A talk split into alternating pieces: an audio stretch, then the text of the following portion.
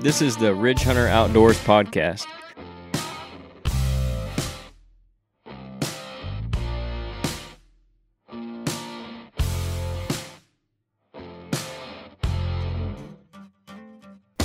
Hey everybody, this is episode forty-five. I got Nate Burgess and Scott Clark in here with me. Uh, I have three-fourths of the whole crew back. So we were just talking a little bit before we got started. Nate, you was doing some camera checking. Mm-hmm. Seen a few younger bucks or several younger bucks and then mm-hmm. Nothing hard horned yet. No, we was talking yet. about that a little bit too, but what do you got going on there? And uh, that's at the farm, right? Yep. Yeah, right there where they all need to be. Mm-hmm. um lots of lot seriously a lot of potential. Um don't know where they might all end up. Uh a couple of them look like they might have been more mature bucks, uh, maybe a four-year-old, uh but for the most part all of them's young. Um, none of them are real mature, uh, for sure. But when they all shed velvet, I know they'll move around. Uh, I know they won't all stay there. I don't have enough bedding for them to all stay there. Mm-hmm. Uh, but I know they're feeding in the beans around their food plots. Hopefully will be taken off after this rain. Uh, and then I'll get something to keep maybe a few of them around there. But anyway, uh, lots of, uh, next year deer potentially. Yeah, yeah that's what, uh, I got going on out there at, up at Tubbsy's place, at least. That's what I had last year, so I'm hoping this year is what you're talking about for next year there. Mm-hmm. We'll have, should have some decent deer out there if they all stayed or if they all didn't get shot. So yeah. And up there, it'd be hard to tell because I don't exactly know who all hunts around there, and sometimes it's a revolving door on some of the neighbor properties. So yeah, I, even if some of them got killed, I don't think I'd know about it. But yeah, uh, you're talking about them all being in velvet, though, and asking if I'd seen any hardhorn or anybody that had any, and Rodney actually sent me a picture. Is he sent me it on August thirty-first. It was from before then, mm-hmm. and he was already hard-horned. So I don't know. It's hard to tell in the picture whether he's got any velvet still hanging off or not. It doesn't really look like it. So he had yeah. it all shed for a little while. Not shed, but yeah, it was all gone. All the velvet was gone. So that's now I'd seen one from, I think maybe Drury Outdoors had posted it. Mm-hmm. A couple weeks before that from somebody. I don't know if it was from them or not. That was hardhorn, but that's about as early as I could remember seeing one. Yeah. That's definitely as early as I've seen one on camera of anybody I know. Mm-hmm. Um, it's been at least ten years ago. I had a uh, six-pointer. He was a big six-pointer, uh, but he was still probably a, a two- or three-year-old deer. But he was hardhorn on, Oct- on August sixth. That was the earliest I've ever seen, and he was, I mean, three weeks earlier than any of the other bucks he ran with. Yeah, that's really early. Um, I know that that doesn't happen uh, all the time, but that's the earliest that I ever had, and, and I remembered it, you know, right. uh, August sixth. Yeah, uh, have you checked your camera since the last I, time? Well, I checked it. I had a, it must have been a malfunction because I didn't have the pictures that I knew I should have had on there. So I don't know if it was a card issue or what, so I went and put another card in it. I haven't talked to Jeff. I think he was going to pull, he may just going to pull his today because he hasn't pulled it for a week. He's sitting on some nice turkeys. Mm-hmm. Um, haven't seen a lot of bucks, you know, just a couple bucks. And, but he's pretty excited about some turkeys that seem to be pretty, pretty regular there. So, yeah, he finally bought the five dollar tag to shoot him this year, but that one's. The one picture that I saw with the beard dragging the ground was a nice bird. Yeah, he's got that, that bird sticks around there, and the landowner actually says that that they've seen it too. So it's not like it's a fluke just flying through there. So he's mm-hmm. he's pretty excited about that. Yeah, if he get in there on the ground with that crossbow, that'd be money.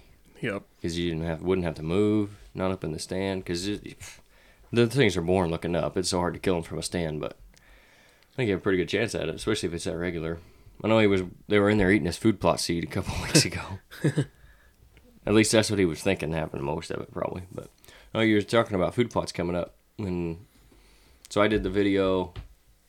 I don't remember what day that was now exactly, but uh, went out, sowed the oats, and it was supposed to rain that whole day basically, and it didn't till that night. But nothing. Ha- The stuff that I had planted a couple weeks before that, that Southern Jubilee from Grandpa Ray's, had just barely started coming up, and it was real spotty, but I could tell that it was through the soil. You just couldn't really see it unless you really got to looking for it. So I planted the oats on that, and then that's when Jeff made the comment about it's a good thing the rain came in because the doves were eating all the oat seed that mm-hmm. was out there. Yeah, I did get a few pictures of that. Yeah. And then I went back, we went back to look at it after the rain. What day was that? Thursday? Mm-hmm. Something like that. Thursday maybe. And I had a whole bunch of radishes coming up and a little bit of buckwheat and stuff. So the stuff that's a little germinated a little earlier, I think, is coming up. It's starting to look like it's going to fill out pretty good. So mm-hmm.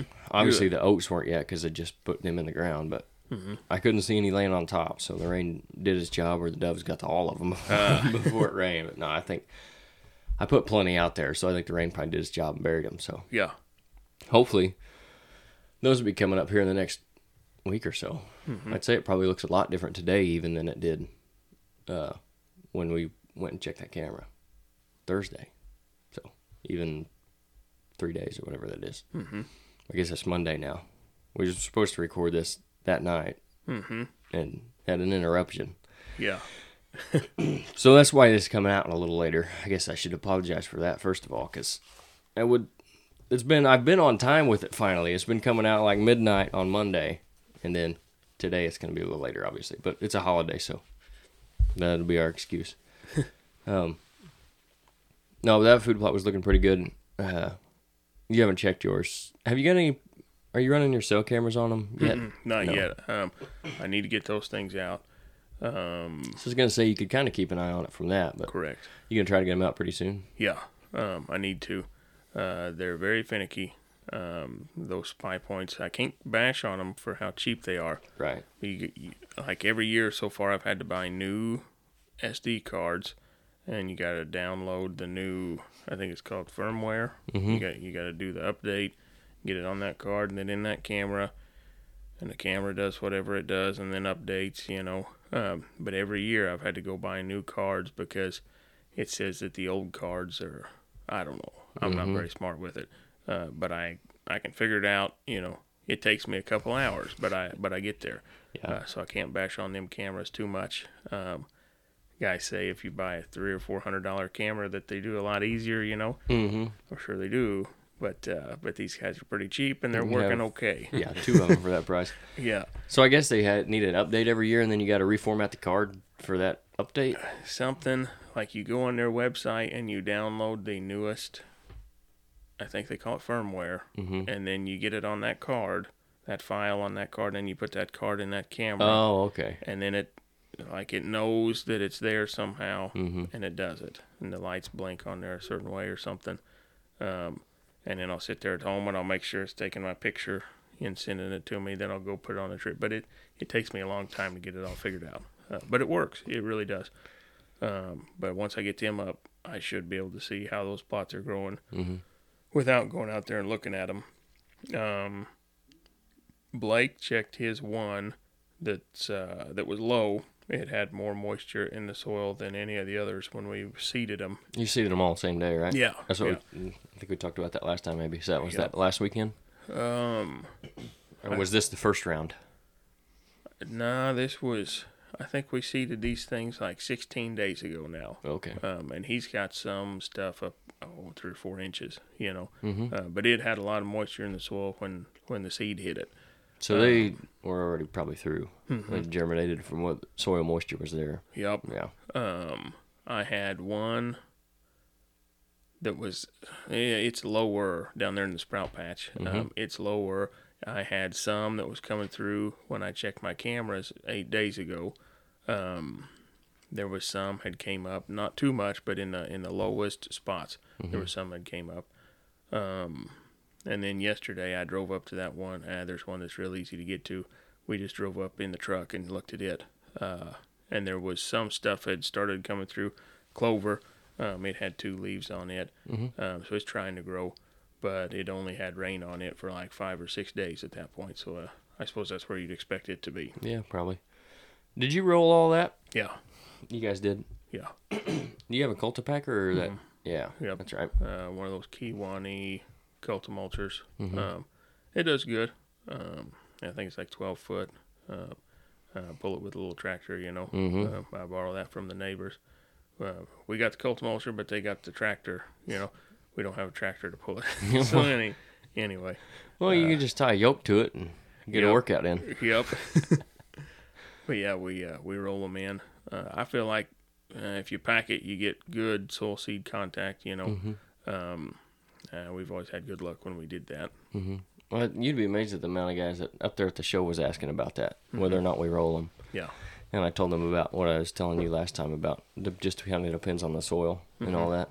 I don't think I rolled in, have rolled anything yet this year. Yeah. But most of what I worked, it, I either didn't work it at all because there was enough soil open that I figured I was going to do more harm than good with the weeds and mm-hmm. just turning the soil over, or it was it was heavy enough that I didn't really worry about it. Mm-hmm. And so far, everything good reports on everything. Mm-hmm. So, yep. Um, I uh, uh, a lot of times we would drag them, just drag them in, you know, mm-hmm. uh, with a couple sections of harrow. Mm-hmm. Um, I do like rolling them. I feel like it finishes it out pretty nice. Mm-hmm. Um, Uh, but we got it there. It's not too hard. You yeah. know, everything's, I don't know, three quarters of a mile from where the Kultimulcher sits. So yeah. it's not it's not too hard to do it. Mm-hmm. It seems like if you're dragging, sometimes you can end up with heavy end rows and heavy turns. Mm-hmm. Yeah. You know, you're dragging that, some for whatever reason, the seed collects on it. Next thing you know, when it comes up, you're a little sparse here, and then yep. there's a big clump. Well, that's where that, you know, that's where that drag turned around. Yeah. Or, or mm-hmm. Yeah. Um, Which, we tried... Uh, Uh, that Kultimulcher, it's got teeth that'll come down. Um, a little, sh- eh, I don't know. They're just tines, mm-hmm. uh, and they rearrange the dirt just a little bit. And we tried to get to where those things just barely touched, you know, so it yeah. flipped just a little dirt over. Um, sometimes we try to use them, other times we don't. I don't know. Um, mm-hmm. I'd like it if I had just a little bit of dirt on top of the seed, you know. Yeah. Um, but some of these things worked up just about like flour. Right. You know, some of that was just really, really loose soil. Um, I think just by dragging that thing over, just rolling it, uh, no teeth or anything, I think it ripples the soil in front of that first uh, that first gang, you know, coming through. I think it ripples it just enough to where it, it flips it, you know, mm-hmm. and buries it just a little. Mm-hmm. Um, Which anyway, is all you need. Yeah, yeah, all this stuff. That's all you want. Yeah, all well, this stuff was real small seed. Yeah, you know? That's where a lot of guys run into trouble, and like talking up there, that this Well, like the cultipacking thing's big now on the Facebook group, so it was hinge cutting for a while, and then it was fire there for the longest time. And now, and I think it's probably time of year has something to do with it too. But now it's everybody, you got to have a cultipacker if you're gonna do food plots, because if yeah. you don't, how are you even doing a food plot? Yeah. But they're like cultipacking everything, and I think a lot of guys run into trouble with get because some of those have those tines on them. You're talking about like a half inch long or mm-hmm. longer, and then if you've got soil that's already pretty solid mm-hmm. or pretty heavy, and then you pound that, push that seed down in a half inch or an inch. If you're talking about clover or some of those brassicas, because you're too deep. Yep. Which is about the worst thing you can do for them. But yep. Anyway, no, that was one of the kind of common questions we had at the show. But I don't guess I've talked to you since we've been up there, mm-hmm. or we haven't really talked about it much either. But uh, Rod went with me. Mm-hmm. I think you knew that, so he went up and helped me. At least talked to some people. We met several people that going to be future guests on the podcast. Yeah. Uh, one guy from the Wild Turkey Federation, and then a guy from this Adventure Sports Outdoors magazine, which is kind of a local deal. He's from Illinois, and it's kind of more local focused mm-hmm. on stuff that goes on like Southern Illinois, all, well, all through Illinois, really. So we'll probably have him on at some point, and we might, like where we do out of the other magazines, mm-hmm. we'll probably try to work out of his some, yeah. you know, and do that. And then uh, we were right next to the Publicly Challenged podcast, which they're, I think after hearing him, I could do his, I probably could have ran his booth for him.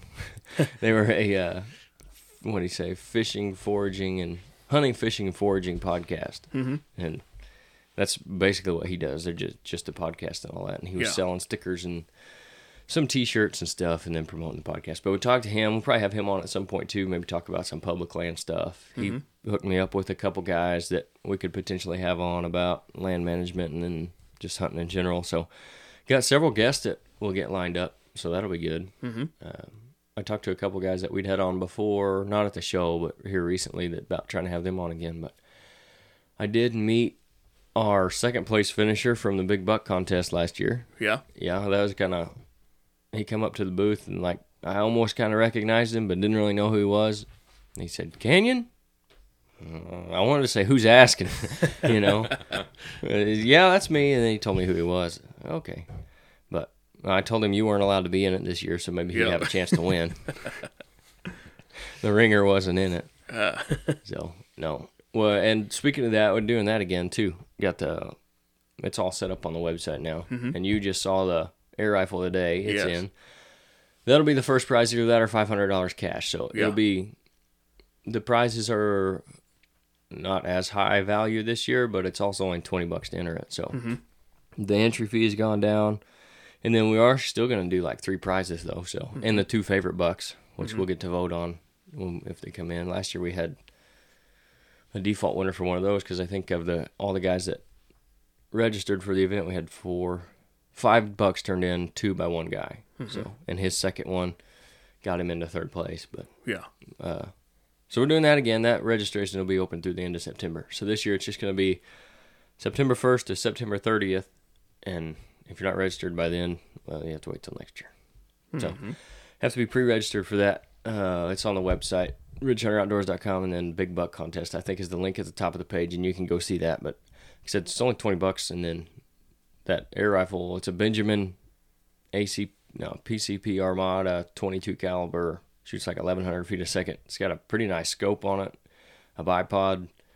I think a guy could put a hurting on some squirrels and possums and raccoons, or yep. tin cans or bird, blackbirds or crows or whatever's legal. Yep, it's definitely an assault air rifle. It is. That's right. It's borderline illegal. I'm surprised yes. they let me go pick it up and bring it across county lines.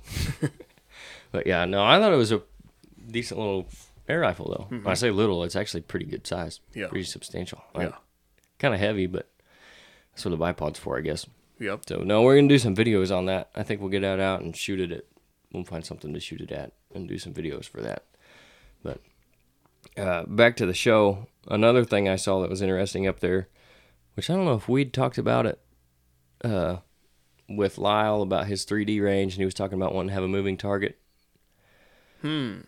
when we were up there. Yeah. But there's a company that has an indoor version and an outdoor version that you stick the three D target on, and it's just this little box with tires, and you can drive it around with remote controlled, so you have a moving target, three D target. Yeah. Or they make hitches for them where you can do like those uh, A T V Uh, mowers and stuff, like a finish mm-hmm. mower or a little brush cutter that has the uh, motor on it and everything, so it's not P T O or anything like that. Yeah. But they've got hitches on them, and you can G P S program in it, program it into the system, and that thing will just drag it around and mow for you and all that. So you can mow your yard or your food plots or whatever. Huh. You just put the G P S coordinates in like they do the tractors now. Uh-huh. Hit start, and it'll go mow your food plot for you. Huh. Yeah, it's it was an interesting little deal, and I. I'll have to see if I can find the name of it, but no, I was thinking we were talking about that. We were talking about Lyle wanting one of those for the three D thing, mm-hmm. wanting a moving target. I think so. I know some guys that rigged up, they had a turkey target on a clothesline that they stretched through the woods. Yeah, years ago we did that. uh, uh, Jeff Fry, as a matter of fact. Uh, oh, really? You guys he, had one? Yeah, he's the one that had a fishing pole. So you you put the turkey on a cable. Yeah. And you had, of course, you had to have a substantial place for the guy to hide because yep. you never. You only had a small window to shoot from. Yeah, the guys would pull up, and Jeff had a fishing line, and a rod and reel hooked up to the turkey. Yeah. So when you when he let it go, the turkey would slide down the cable, yep. and the guys had a short window to shoot it.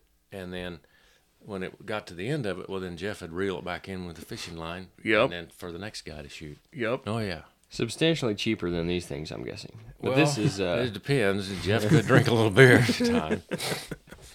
This is uh, Specialized Robotic Solutions. So their their banner says multi-arrow, multi, multi-range without the walkout. So that was their other big selling thing. Like you could shoot the target and then drive it back to you without having to walk and get your arrows. Oh, man. Yeah. I need this thing. There's the their booth. Huh. And that big that big one there with the wheels on it mm-hmm. was their off-road version he's talking about with uh, putting the mower on and all that, G P S and that stuff in, but I thought it was interesting. And I thought those things got to be pretty thick steel on there because you know they're getting shot. Yep. And I would think airless tires. I mean, yeah. You'd have to have a solid tire on that. knowing the guys that I shoot with, they would probably end up, well, you'd either end up buying some tires or end up with an arrow through the computer of that thing and catch it on fire. He's like, oh, no, I shot your box again. Yeah. Oops. Yeah. Not that Jeff would do that either, if he was the only one there. Or a light. Apparently he shot a light out at the archery shop. Well, maybe we told that story before, too, but... I, I uh, oh, back when I decided I wanted a lighter uh, trigger on my caliper release, uh, I bet you I was only fifteen or sixteen. I saw it had a set screw there, and I thought, ah, that's what that's for, and I started backing that thing off. By the second time I pulled it back, that thing let go most of the way drawn, you know, and I hit one of those uh, light guards up there at that place where I was shooting, mm-hmm. and uh, that guy in there, whoa, what happened? He came running out there, and I'm standing there, black dust in the air from that arrow, you know. Yeah, and I had to tell him, well, I thought I knew what I was doing. He said, yeah, tighten that down and don't mess with it again. That's a good idea. Uh, I was... I don't know if I was with Tubbsy. Might have been. We were hunting, and I had a just one of those Velcro strap, wrist strap releases, the caliper, like you're talking about, index release, and it was probably on its last legs at that time, and a doe walked by, and it was late in the morning, like nine or ten o'clock, and we hadn't shot anything that year and hadn't seen any deer that day. It's like, yep, this is happening. And it was like fifty yards probably, and I'm drawn down on this doe, and I get about all the way back, and that release breaks, because I used to shoot with my hand open or whatever. I wouldn't hold on to it, and mm-hmm. the wrist strap broke, and it made Ooh. the god-awfulest noise and smacked the riser on my bow, and the arrow went flying. Tracked pretty good, but it didn't make it all the way there. But no, that was that was pretty bad. I was like, I had no no idea what happened at the time until I looked down and realized that I still had my wrist strap on. There was no release in my hand. Yep. Yeah. It flung it off the string. Left a big mark on the riser of the bow. Yeah, it was quite the ordeal. Needless to say, the deer ran off. Yep. Yeah, it made a lot of noise. But uh, have you always shot the index release? I've got a thumb release. I don't like it. Yeah. Is yeah. it back tension, or is it just nah, the thumb? Just a thumb. Okay. Yeah. I shot a back tension two or three times. I thought, nah, I don't need that thing. Um, I know they make you a decent shot, but I, I can't, I can't do it. I. For target shooting, I think it'd be nice. And a lot of guys use them to hunt with. Mm-hmm. And I've thought about it. But to me, it's like, I need to know when that thing's going. Me too. I I have target panic. I know I have target panic. Um, uh, so far, I ain't been able to get over it. I know that that's a release that's supposed to help you get over it. Mm-hmm. Mm, no, I ain't there yet. I just I, I never could shoot a back tension. But I never did target shoot real serious like the guys that have them. Yeah. But there, oh, there's a lot of guys hunting with them now. I just, mm-hmm. I want to, I want to be the one breaking the shot, not because I get being surprised by it, it's going to be a little smoother and everything, and you're pulling back through it and all that, mm-hmm. so your form's better or whatever. But and like you said, it does make you a better shot. But man, if I wanting to go, wanting to go, wanting to go, and then all of a sudden that leg moves back, mm-hmm. and now I've got the scapula or whatever right in the way. Yeah. At that, but the bow, the release decides it's time to go. Yeah. Or a hinge. I've shot a hinge more than I've shot a back tension. Mm-hmm. Um, a hinge with a click in it uh, was always the best. Uh, I did better with it, but I still didn't like it. You yeah. know, um, you're trying to get that thing rolled through there, and then all of a sudden it'd pop right there in your ear, you know. Mm-hmm. Tense up like a bird dog on point. And I yeah. just, nah. I couldn't do it. Yeah. Um, I uh, I think I've got a True Fire Hardcore uh, index finger release, and I do like it okay. It's fairly smooth. Um, I, I like it okay. Um, that thumb release, I want to like it, but I don't. Mm-hmm. I just, I just don't. Uh, as long as you're not punching the trigger, I think the index finger's all right, mm-hmm. too. And I, I can get down. I can touch that trigger, mm-hmm. you know. I ain't, I ain't slapping it. Right. Uh, but I, uh, yeah, I've got target panic bad. I really do. And there's some high-level guys, we'll call them, that use the index finger release, too. So it's not mm-hmm. like, I think a lot of people get caught up in seeing the some of the more famous guys using all the back tension and everything. Man, yeah, that's what you got to do. But there's it's more about comfort than anything. Yeah.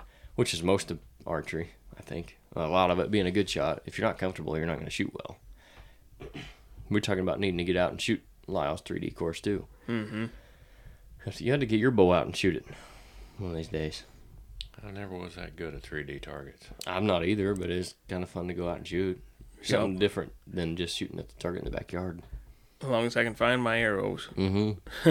That's the only thing that makes me nervous about it, is because last time we went, we had four guys shooting, and I don't have an unlimited amount of arrows. We don't have an arrow sponsorship, so I'm still buying all my own, whether they're at dealer price or not. That's still money. So, uh, you know, if you shoot first, you're just taking a gamble that those other three guys aren't going to split your arrow on accident. Yep. Fortunately, I wasn't, most of the time, didn't hit it good enough to worry about at least two of the other guys. But, huh. Oh, Roger, I don't know.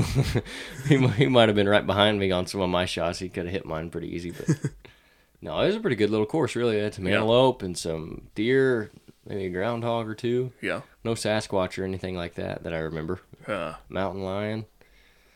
But, yeah, we'll have to go do that before the season starts. Yep. I'd like to go do it anyway again. Uh, Have you shot much at all yet? No. No? Not at all. You know, you got about a month. Oh, it's pitiful. Yeah. Pitiful. It is what it is. Guy gets busy, I guess. My, I was doing pretty good there for a while. Yeah. And then I haven't shot in a couple weeks now, probably. But have you shot since last year? I was trying to remember. No, I haven't. I still got one bow that I need to get tuned that we were messing with last year, and decided one of the cams was out or out of time, and get some strings put on it. Then I really I'm probably due for strings on my other bow too, but I haven't got any for it. But they seem to be doing okay. Keep them waxed, so no, it's just still shooting good though. I thought I was telling you I was thinking about the new Bear, mm-hmm. the hunting public bow. It's I think it's the Adapt. Yeah, it's just a single cam. Nothing real fancy about it. It's pretty, like fifty-five to seventy pound limbs is the higher option on it, so it's pretty adjustable. It's mm-hmm. supposed to be real easy to tune, like three hundred thirty feet a second, so it's not like the big speed bow. Of course, single cam, it's mm-hmm. not bad, but yeah. No, I thought about doing that, but I think I'll just stick with what I got for now. I'm going to have to buy a new shotgun for duck season, so. Yeah. Mm-hmm. Speaking of that, remind me to tell you about uh, decoys when we get done. Okay. I can't say it on here because it's top secret stuff. Okay. Don't want anybody knowing about it. Not that people already don't, but yeah, I'll tell you about that. So, anyway. Uh, top secret. Well, tier mid-tier secret at least. Okay. At least a middle secret. Okay. Yeah. But, so, what else is going on? Uh, not too much. Getting any, got anything else to get ready for the season? I need to check all the stands. I still um, have to do that, too. I actually got, uh, I was telling you about it, one of them tower blinds. I got one of them. Did you get one? Yep. It's in three boxes in the back of the truck right now. Oh, boy. Yep. That's that, going to be fun to put together. Is that going to be your project today, or is that another day kind of thing? Maybe. I yeah. don't know. I'm off tomorrow, too. Oh, um, are you? Yep. Oh, that's right. Tuesday, that's your regular day yep. off. Um, but yep. we'll pro- probably grain binning tomorrow. Um We pretty much got uh, this last one built. Mm-hmm. Uh, got to get the floor in it still. Uh, but anyway, um, when I was coming down here, I saw a guy that had his combine sitting in the edge of the field. Um, it's still, they still ought to give it a couple of weeks, you know. But a lot of them yeah. guys, uh, like I know down at Carmi, they're shelling. They've mm-hmm. been shelling for like a week down there. Um, I thought somebody between Fairfield and Albion was shelling. Yeah, they seem to do. There's a couple guys over there go pretty early. Um, I mean, we're like three. We're like three weeks late this year. You know, later than normal. Well, it depends on if they. Last year. If they, some guys got it in before the rain, I think, mm-hmm. and then we had all that rain in the spring, like you're talking about. There was yep. a lot of guys that were later. Yep. Or they just planted in the mud. yeah. yeah. Or just went to beans. I know one guy we know. Uh, they decided just it got. Late enough, they just decided mm-hmm. to put everything in beans, so they didn't yep. do any corn at all this year. Yeah. But, yeah, uh, Joe was telling us there the other day that they were getting close yeah. to shelling. So. Yeah. But anyway. Yeah, some of these guys, man, they're they're just shelling it however soon they can and drying it, you know. Yeah, well, they got a lot of guys have dryers now. Mm-hmm. That seems to be a big thing. Some of them got enough corn, they just they got to start or else they'll never get done. Mm-hmm. You know, I know that's a thing too. And some of them don't care. They just shell corn in November. Mm-hmm. Which is not great for hunting. Yeah. But no, so you're putting up a grain bin tomorrow. Yep. And then you're gonna. It, it's ta- up. It's up and hanging pu- on. It's up on and hanging on the jack stands. Um, we we're waiting for uh, big windstorm or. Nah, there's. uh, we do have it anchored down. It is anchored, but not completely. We don't have the seal on the bottom. He's waiting on those parts to come in. Mm-hmm. Um, but we did go ahead and anchor it down, but it's still hanging on the jack stands too. It's uh, it won't go anywhere. Um, but uh, we got to get that in, and then get the floor in and everything. Um, uh, set some uh, fans and everything. Mm-hmm. But uh, yeah, it's been a big project the last couple of weeks. Um, working on one of the combines. Um, but yeah, it's. As late as everything's going to be this year, mm-hmm. I mean, we're still probably a month away from doing uh, any field work, I think. Yeah. Uh, some of those early beans might be coming around, though. Um, I've seen some bean fields turning quicker than some of the corn looks like it's drying. Mm-hmm. But anyway, yeah, it's uh, October. I'm not going to be hunting much in October. I'm going to be yeah. we'll be in the field. Yeah. Uh, corn there, Jeff's starting to turn a little bit. A little bit. Some of it. A little bit. The beans look still look really good. Well, the corn looks good, too. There's a couple of places where it's kind of short, but the beans, they're they got some. They're putting on, yeah, quite a bit, or they have put on quite a bit. They're not turning yet, but we planted all that at the same time, so I forget. I think it was April, maybe. But anyway, no, you're talking about this blind you got. Mm-hmm. Uh, can you say what it is? Uh, it is a Radix, uh, Radix, Radix. I don't know how you say it. R A D I X. I'll have to look it up. Um, yep. Uh, I think they're out of Iowa, um, five foot or ten foot platform. It is a soft blind. Mm-hmm. Um, they look pretty nice. I got in one before I bought it. Uh, there's a guy up the road here. He's going to be a dealer.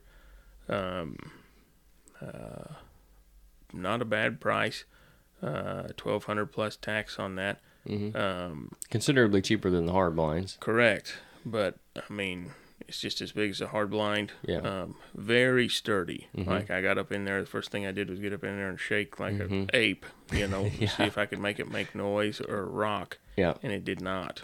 Um, I was very impressed with that. Mm-hmm. I figured I'd get up in the thing and it'd creak and, you know, sound like an old house. It, it did not.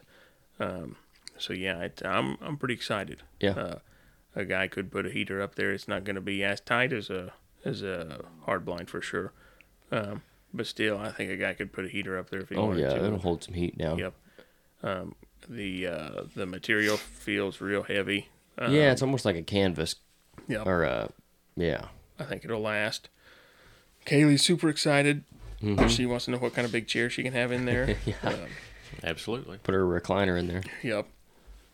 Uh, it's got stakes and then a big cable.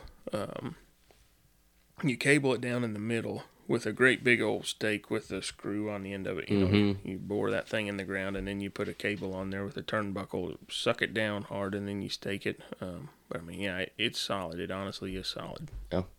Uh, they were up there at the show, and I stopped and oh, looked yep. at a couple of theirs. And Yep. Yeah, I was not – that's not the type of blind I was expecting it to be, but it feels mm-hmm. like it ought to be pretty durable. Yep. You know, like they ought to last a while. Yep. So you could – probably leave it out there longer than your typical ground blind. Yeah. They say, uh, I think they say three to five seasons on yeah. the covers. Um, covers aren't expensive. You can buy more covers. Um, comes with a floor in it and everything. Uh, every piece of steel is powder coated. Um, mm-hmm. I mean, it, it looks pretty nice. And it, I couldn't, I never ever got it to creak or pop or anything when I was rocking around on it because I, I was just sure it would. It didn't. Yeah, the some of the guys that I worked for last fall had basically just regular blinds up on the, a similar type of stand, mm-hmm. and they had left them up for the whole year. Yeah. They were no longer blinds. It was no. more like a kite when they got back to it. yeah. But I was thinking about doing that there at the cabin because they don't really have a good tree for that second food plot. I got that ground blind. I'm thinking about just building a platform for it mm-hmm. out of wood, like five feet, four or five feet tall, mm-hmm. and just being up a little bit. In that blind, and then obviously I'll have to find a way. I'll have to tie it down to the stand somehow, like the platform, but and then take it down at the end of the season, but it's no big deal. But yeah, yeah, I think if you're looking for something more permanent and you don't want to spend the money on the solid blind, that mm-hmm. I mean, we'll see once yeah. you get it out there and use it. But it seems like yeah. a pretty good idea. You could buy three of these things before you could buy one of those big, you know, like a Muddy or a yeah. What's the other big one? Redneck, Muddy, yeah, yeah. Banks, yeah, uh, three sixties. Mm-hmm. Um, Speaking of three sixties, have you seen the Rhino three sixty blinds? Like the see-through? Yeah, where you can yeah. see all around. Yep. It's like a two-way yep. material on it. So you sit on the inside of it, and you can look out, and you can see out all all the way around three sixty mm-hmm. degrees, but you can't see in it. So it's kind of cool.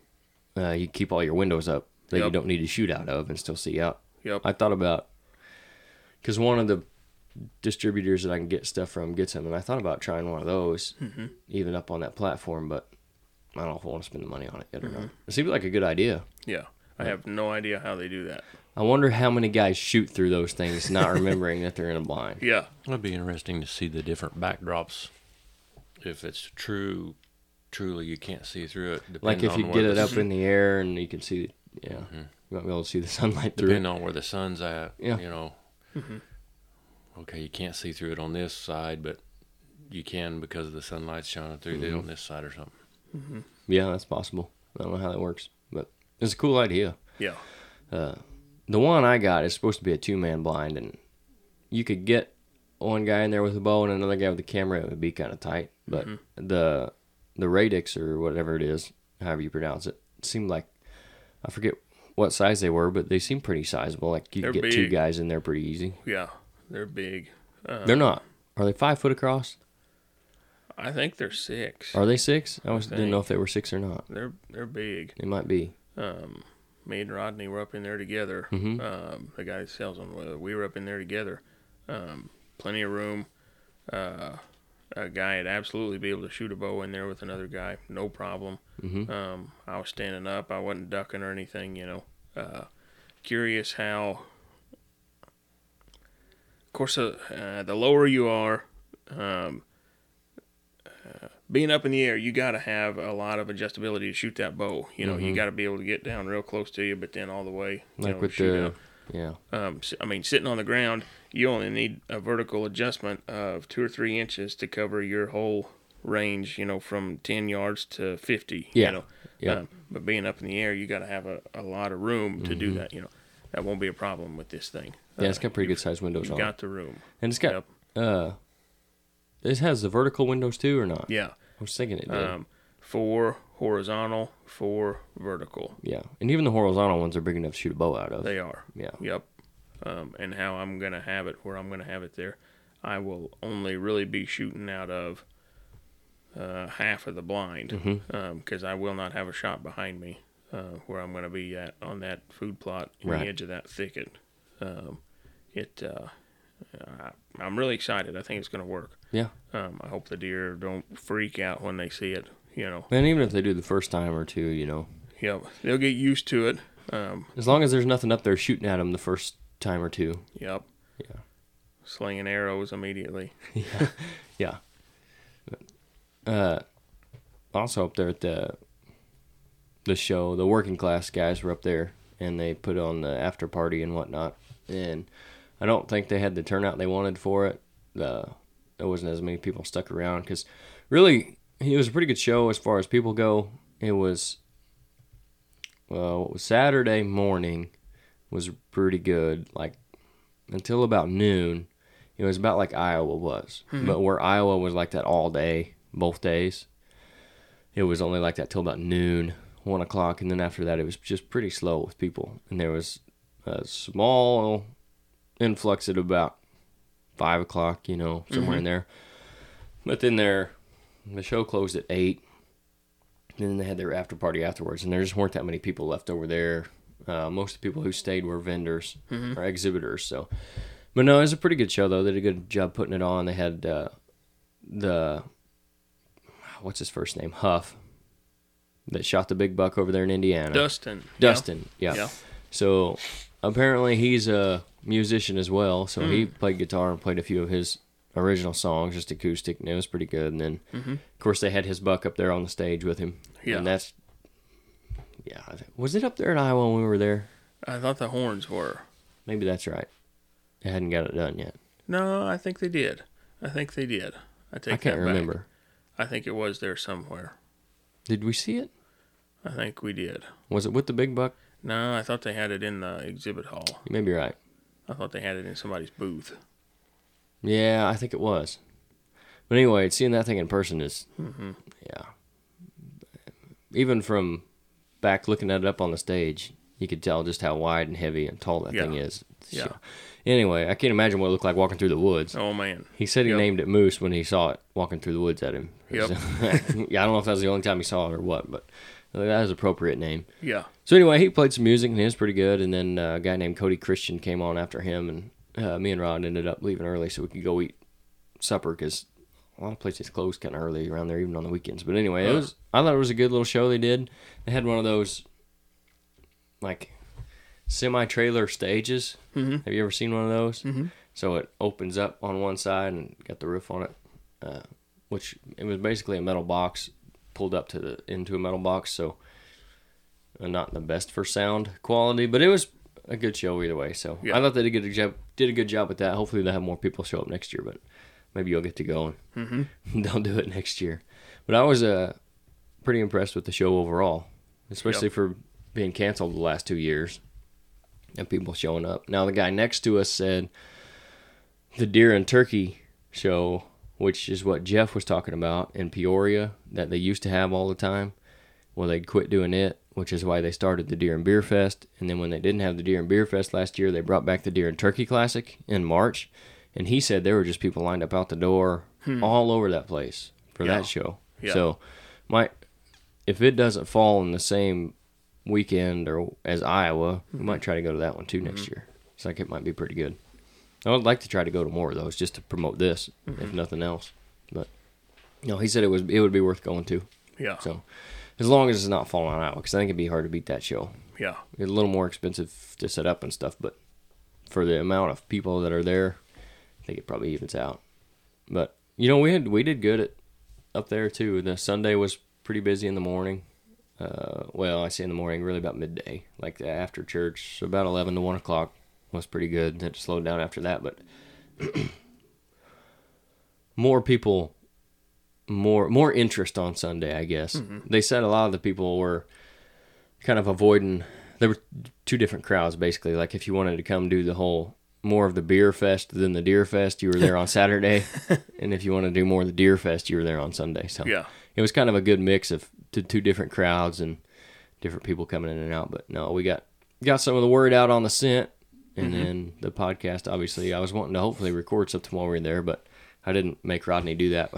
so, and I didn't make him stand up there by himself while I recorded something, so we didn't do that. But no, it was a good show. I got hopefully several new listeners. Hopefully they're listening to us babble right now. So I told everybody if it sucks, just to let us know. So that still goes. If this sucks, then just leave us a comment on YouTube or uh, send us an email. Or I think, I don't know if you can leave anything on Spotify or not, but you can always email us or get on the website and say, hey, your podcast sucks, do something different. But which is kind of what we're going to do. We're going to have some more guests on. I think that's good. So yep. some interesting guys, like I said, that we found up there. But that's pretty much all I got for today, unless you got anything else you want to talk about. All right. Again, sorry for the late episode on this holiday. But I'm going to get it up. And if you want to support the podcast, go to ridge hunter outdoors dot com. You can find all of our stuff there that I was talking about with the deer scent. Uh, the Buck's tarsal spray, which is in stock. We got some of the doe tarsal spray in stock. The boot spray and the calming spray will be in stock hopefully around the first week in October. And you can get that then. Uh, we talked about it last time, but you were using the calming spray last mm. year. Had some pretty good luck with it. Yep. I used it a little bit. It's similar to the EverCalm mm-hmm. that you see. But this is all natural stuff, so just like the deer sense, it's all natural and all that. So you can go on there. You can also get T-shirts and hats or whatever. Support us that way. We're hopefully going to have some new stuff coming out here in the next couple months as well. Going to have some more time to focus on this and uh, what we're doing here, so that'll help. The other ways you can support is going to Rax Big Game Supplements, uh, their website, rax mineral dot com. They're a veteran-owned company out of northeast Nebraska. Um, just regular deer hunters who developed uh, their Rax products through years of research, and they came up with what we kind of think are some of the best mixes available that help improve your herd's overall health while not feeding non-target species like the raccoons. So they've got the they've got protein blocks, minerals, pelletized feed, meal feed, all specifically designed for whitetails. And if you want to go and get that stuff, you can use our discount code R H O twenty-two at checkout and get five percent off your order. So it'll at least save you some stuff on shipping, because that stuff's not cheap right now, especially the heavier bags and stuff. And then if you don't want to pay for shipping at all, just stop in the shop here in town and you can see what we have in stock or order what we don't. Um, obviously, that's for the out-of-state guys, because we can't use that stuff here in Illinois. So the other sponsor we got, who we had with us up there at the show, and if you guys stopped by the booth, uh, you saw them, Grandpa Ray Outdoors. We talked to several people about them, handed out some pamphlets and stuff. Um, hopefully helped him out a little bit. He specialized, John is the guy up there at Grandpa Ray's. We had him on episode, I think it was forty-two. I'm not one hundred percent sure of that, but you can go find it. It's early forties. Um, he's, he runs Grandpa Ray Outdoors, and they specialize in the best nutrition for whitetail deer on your property, starting with the soil. They've got a full line of high-quality food plot seed and plant foods. Uh, they were started in two thousand fifteen, but John's been in the business since nineteen ninety-one, which we covered kind of in-depth on that episode. Uh, they've got over fourteen different food plot blends to choose from, so you're not going to have any trouble finding what you're looking for, whether it's fall blends, spring blends, if you want grains, uh, switchgrass for screening. They've also got liquid fertilizers and soil test kits. You name it, they've got it. I'm going to try to start carrying some more of their stuff on hand as well for next spring. Um, They're not just about selling their products, though. They'll answer any questions you got. And that's one of the biggest things I was telling guys up there at the show. Like, even just from talking to John for that forty-five minutes or whatever, you could tell he's a super knowledgeable guy. So I think if you had any questions about anything food plot related, you could ask him. And even if by some chance he didn't know, I think he has the resources where he could find the answer mm-hmm. for you and get back to you. And I think yeah. he would, too. Yeah. He seemed like that kind of guy, so... Like us, you know, he doesn't believe in the cookie-cutter approach either, so he'll treat your in your situation individually. He's not just going to tell you, like, this is what you need to do, and this will bring big deer in no matter whether you're in Wisconsin or Georgia. So he's going to take everything into consideration, just kind of like what we do on our consultations and whatnot. Um, and they're not about a fancy label or package. They're about good quality seed and taking care of their clients. We've used their seed blends, put a lot of their stuff in the ground this year. I don't know how many tens or hundreds of pounds of their seed that we've put down, but I'm excited about seeing it all come up. Everything we planted in the past has worked well, and like you got their stuff on your mm-hmm. your place this year, so that'll be good to see. Hopefully we get out there and do some videos on that yep. if you want to one of these days. Yep, we can. Um, and then we got all that coming up. I got still got some stuff to plant at the cabin when I get all that going, which finally done with deer heads, so that's going to get done here in the next week or two. If the rain holds out, hopefully this week. But anyway, go check those guys out, grandpa ray outdoors dot com. You can use discount code R H O podcast, it's all lowercase, no space, to get ten per, or excuse me, five percent off your order there as well. So again, that'll help with shipping, or it'll take a little bit off the top of some of that seed blend. And if you're looking for something, you don't really know what you want, and you don't really want to send an email or anything, John told us that one of his favorite blends is that Grains and Greens. Mm-hmm. Uh, it's a pretty good mix. It's got like the rye, the wheat, the triticale, which is a... Uh, Uh, hybrid of the rye and the wheat, and then he's got some brassicas in there as well.